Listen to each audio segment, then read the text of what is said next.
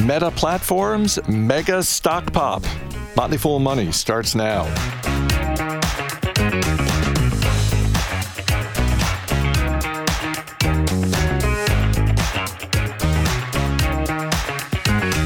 I'm Chris Hill. Joining me in studio today, Motley Fool senior analyst and Newcastle United fan extraordinaire, Bill Mann. Thanks for being here.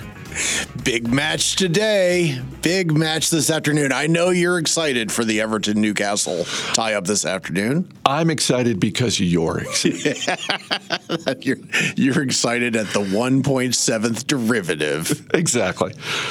Let's start with the stock of the day, which is Meta Platforms. Starting off the fiscal year with a bang, not only was first quarter revenue higher than expected, but it stops the streak of three consecutive quarters of revenue declining, and shares of Facebook's parent company up 14% this morning. This was big. Congratulations to Meta to no longer being the worst performing FANG stock over the last 5 years. You've done it. Look, baby steps, right? Yeah. If baby steps came in $10 billion increments, I'd say that that's about right. It bears remembering that this entire company was valued at $200 billion 6 months ago and is now it's up as we speak. It's up about 14% today. So doing the math, that's about $80 billion by itself. I mean, it has been a massive re-rating. And for the life of me, I can't figure out why, if you take the $200 billion as being a reasonable valuation and the current valuation of $500 billion plus as being reasonable, there's not that much in between what the company has actually done then versus now. No, I suppose that's true, although I think a lot of this, and this has been the case since the company went public, a lot of this is about the CEO and the direction set by the CEO and the language used by the CEO. And Mark Zuckerberg has been talking for a while now, language that is music to the ears of institutional investors on Wall Street. It is the language of we're going to rein in spending a little bit, layoffs, cutting costs, that sort of thing. Now, the Reality Labs division of Meta Platforms, which is the VR and AR, they managed to post an operating loss of $4 billion. So it's not to say that they've cut costs across the board, but this is you're right. It's interesting to watch sort of like how, for lack of a better term, how hated the business was 6 months ago versus how beloved it appears to be right now. I love the fact that we're dancing around conspiracy theories as we speak. If you think about it, 6 months ago, they basically said, okay, we have shrinking revenue, but our operating expenses are going to go up to as high as $24 billion. And now they come back and they say we're reducing our overall operating expenses. And that, by the way, is where most of the gains that they are forecasting over the next year are coming from. So it's almost as if they kitchen sinked all of the bad things 6 months ago, and now they're coming back and saying, well, it's not so bad. Oh, but by the way, the division that we named ourselves for at this point, those revenues declined 45%, and we're losing $10 for every dollar in revenue that we make there. Yeah, the metaverse stuff is, again, to go back to the language that Zuckerberg is using, it's being de-emphasized, at least from a public-facing standpoint. But as you said, you look at the actual numbers, they are what they are. But are you suggesting that they named themselves ironically? I don't think that was the intention from the outset. But on a more serious note, one of the other things that has happened over the last 8 months or so, and this is not just something Meta Platforms is dealing with. This is any business that is tied to advertising in any significant way. The softening of the ad market. Maybe the pessimism 6 months ago was overdone, but the softening of the ad market was not. That was a real thing, and that continues. It was not overdone, but one of the things that that Meta recently pointed out was that as far as they have been able to figure, every dollar of advertising that's spent at Facebook returns for those advertisers $3.13 of gains, which is still an astounding return. You know, like, I'd love to be able to get that for most things in my life. So yes, the advertising market has perhaps softened. It's also perhaps shifted, but it bears remembering and that at Facebook, much of their advertising was smaller advertisers. They didn't have some gigantic Johnny Walker campaign going across run of sight. It was local advertising. It was small service providers, so very locally done. And that advertising market is fine, especially with those kinds of returns. I mean, that's some of the best returns you can get. They continue to deliver on the main part of their business. I mean, in some ways, that is the part of Meta Platforms that gets the least amount of attention and yet is the most important part.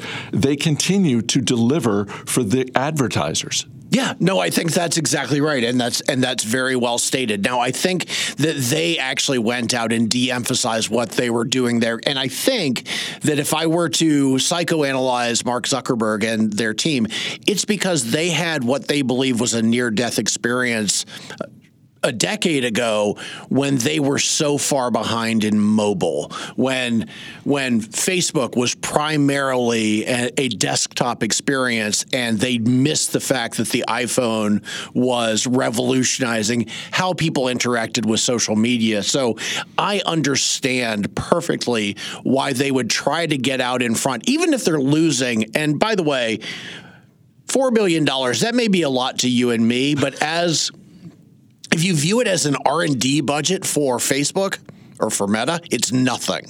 So I understand exactly why they would de-emphasize the thing that's just sort of chugging along, because that's continuing to generate the free cash flow that will make sure that they have sufficient fuel to make sure that they don't end up behind again.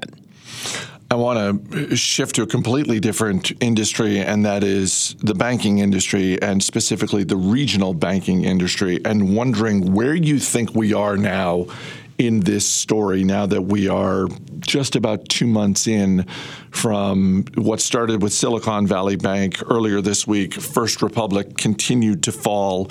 And something I'm starting to read a little bit and hear a little bit on CNBC that I wanted to get your reaction to is the question of whether or not regional banks, that the fear around regional banks has now reached its apex to the point where, wait a minute, let's put aside First Republic, but yeah, because that's bad. Yeah, putting them completely aside, but just regional banks as a group. Where do you think we are right now with them when you look at whether it's ETFs tied to regional banks, individual shares? You know, the sell-off sort of across the board has been probably what a lot of people, including you, were expecting. Mm-hmm. Do you think it's now to the point where it's like, hey, some of these are starting to look pretty interesting if you're going to sell me this regional bank at this price? I've started to see the magic word that I look for, which is that a sector is considered to be uninvestable. A couple weeks ago on the show, I interviewed Howard Marks, billionaire investor, and he said something that I did not expect, in a slightly different realm. He said, I'm not all that interested in China, but when people will tell me that it is uninvestable, that makes me wonder if there are things that I ought to be looking at. And I have started to see the same things in this segment. It bears remembering that the regional banks, although they are a tiny fraction of the overall deposit base in this country and the overall lending base in this country, they are drivers of economic activity in whatever region they're in a way that companies like Citibank and Chase cannot be. So they are very fundamentally important. I don't tend to get all that excited about banks. You know, if you think about it, it's a bit of a utility, and then there's a risk-taking operation sort of pinned to the top of it. And so sometimes the surprises in risk-taking are bad, and they're so regulatorily restricted that the surprises are rarely good. So, but when you're going to tell me that a bank that has made as many mistakes as First Republic made, and as many and as unlucky / as many mistakes as Silicon Valley Bank made, that is going to tar the entire sector, I'm interested in looking at some of the best performances from that sector. Yeah, because I'm assuming when someone says X, insert name of company or industry, is uninvestable, one of the interpretations of that is this thing is going away completely. Now, I'm not saying that people are saying that with respect, but you know, this just in: Chris Hill says banks are going away. Well, no. I'm saying in some cases you could look at like, hey, that technology is going to become obsolete. Right. Therefore, it is uninvestable. I'm assuming that is not the case, that people are using that word around regional banks, but instead, as you indicated, this is just so toxic right now. You know, tell me when the smoke is clear. Yeah, and if you think about the social proof, and we could take it on our level, but you can take it even, you know, going even into the institutional level. There is no one out there who's willing to risk their reputation on saying, "Oh, I think banks are cheap." Right? They just aren't. You cannot find the person who's out there making that statement. So you also have to figure, flowing from that institutional investors are not necessarily looking to signal to their investees that that's the area where they are finding the most opportunity, because all we see is fear in the banking sector. But we know, I mean, Warren Buffett basically tells us, you know, that you should be greedy when others are fearful, and the reverse. So it makes sense. You also just have to kind of remember that when he says when others are fearful, it may actually be that you are fearful as well. I mean, we are not robots. So it makes perfect sense to me that this would be an area right now where we would want to look for opportunity. What's the next thing you're going to be watching over the next month? And I'll point out that in the next, in 10 days or so, we have the Berkshire Hathaway annual meeting. It's entirely possible that Buffett and Munger, during that marathon Q&A session they do, will get asked about regional banks, certainly banks in general. Is that something we should be watching for?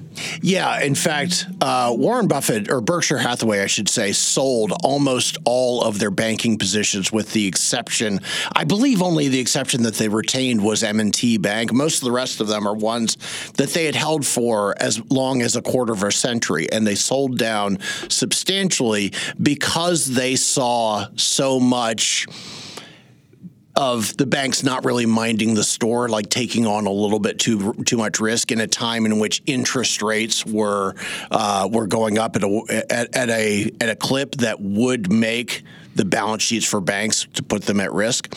I think banks in some ways are going to be an interest rate game from here. And a lot of people, because rates have just gone up so much, may think that they're going to keep doing so. But we know that that's not the case. It never has been the case. So I think one of the more important things that we need to look for right now is an attenuation of interest rate rises. And I think that then banks will get onto a much more solid footing. Attenuation. Good 50-cent word there. Ooh, I pulled that out just for you, my friend. Bill Mann, thanks for being here. Thanks, Chris.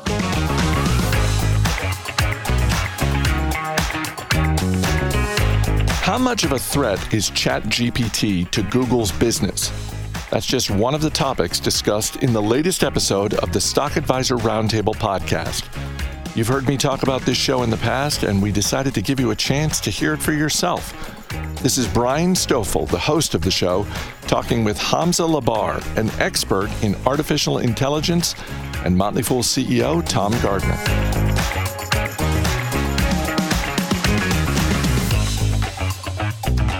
I want to just pivot for a second and talk about some of the companies that we might be investing in the Stock Advisor universe. So let's talk about some of the companies that are really in the meat of this. I'll start out with Google, because Google's answer to ChatGPT is Bard. It's something that I think was kind of made fun of when they tried to come out and show this tool being used, because it didn't work as well as what people experienced with ChatGPT. So my question is, and Hamza, maybe we can start with you, and Tom, I want to get your thoughts on this. How much of a threat is ChatGPT to Google's business? I think definitely ChatGPT is a threat to Google's business, but I rather see them as partners in a way that, like, the ultimate solution would be to have a combination of both. Like, each one of them has pros and cons, and exactly what I see, for example, for Google, they do give the references of the data they return. They do have also real-time data incorporated with all the algorithms they have. So this is something ChatGPT does not have for now. So when ChatGPT is very good at summarizing the answers, or like going on in different places and getting the data, process it and digest it for you and present it in a very good way. So the perfect solution for me would be when the user has a specific query, just types it, and then we have as an answer the aggregated, digested answer from ChatGPT with references to the parts, maybe websites, books, or whatever, where this data comes from, where this answer comes from, and also with real-time data. So it's kind of a combination of both. It's like, to me, I think of ChatGPT is the model that came to tell to Google, hey, you're missing out this part that is very good to have in a search engine. And we do also see this already in Google. Sometimes when you put a specific query, you do see that there is a specific answer highlighted from a given website. So it is something like ChatGPT, but it's not really the same. So I do think that, like, both solutions will kind of merge to give birth to a more complete solution. I have some deeper concerns about Google, but we should always start with just looking at their balance sheet and recognizing that they have $100 billion of net cash on their balance sheet. So this company has the resources to invest heavily and has already in AI. Obviously, DeepMind, if we remember, AlphaGo, the documentary. If you haven't watched it, it's now 6 or 7 years old, but it's still highly relevant to watch and understand what's happening. And Google has been at the forefront of making these investments. I think the problem for Google is almost in the literature of Clayton Christensen, almost mapped out perfectly, and I mean that in this regard. What OpenAI brings to the table is something that is not as reliable as Google, but it undermines Google's business model, because if I can search for anything on ChatGPT that would replace a single search on Google, or 3% of my searches, or 8% of my searches, I'm doing it, and that's taking ad revenue away from Google. Furthermore, it's in a way starts to become a better experience for me on ChatGPT, because ChatGPT is upgrading. ChatGPT 5 is expected to be released sometime around the end of this calendar year. And there is at least some intelligent people presenting a thesis that it might pass the Turing test. In other words, the breakthrough, the acceleration of the potential exponential growth of the effectiveness of ChatGPT could be transformative much more quickly than we think, or already is in some ways. And it's not interrupted by a bunch of sponsored ads. And to be clear, the Turing test means that you would not be able to tell the difference between a computer and a human responding to you. Thank you very much for clarifying that. I already see, which maybe many have, the individual on Twitter who took all of the audio of Steve Jobs and then connects it in so that you're gaining access to everything Steve Jobs wrote or said and everything that's ever been said about Apple or written about Apple.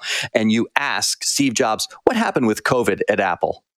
And Steve Jobs gives a very lucid, in his voice, exactly answer. In a way that kind of passes the Turing test, at least in a small way, because if you didn't know that Steve Jobs isn't here anymore, you might think that's really Steve Jobs talking about COVID.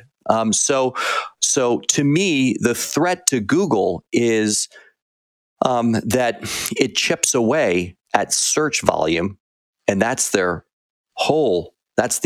entryway of all their business cash flow. And it's not stuck at GPT-4.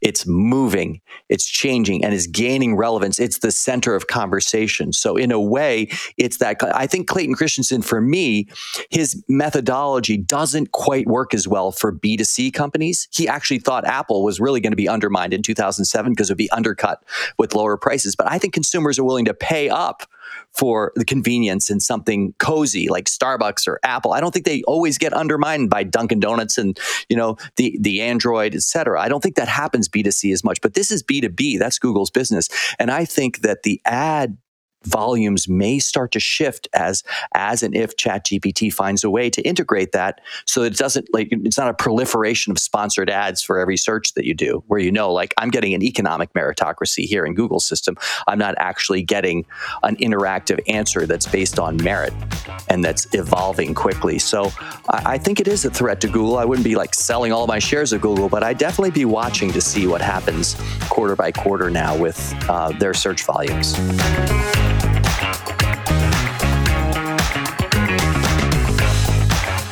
If you want to hear the entire episode of the Stock Advisor Roundtable Premium Podcast, just click the link in the show notes. As always, people on the program may have interest in the stocks they talk about, and the Motley Fool may have formal recommendations for or against, so don't buy or sell stocks based solely on what you hear. I'm Chris Hill. Thanks for listening. We'll see you tomorrow.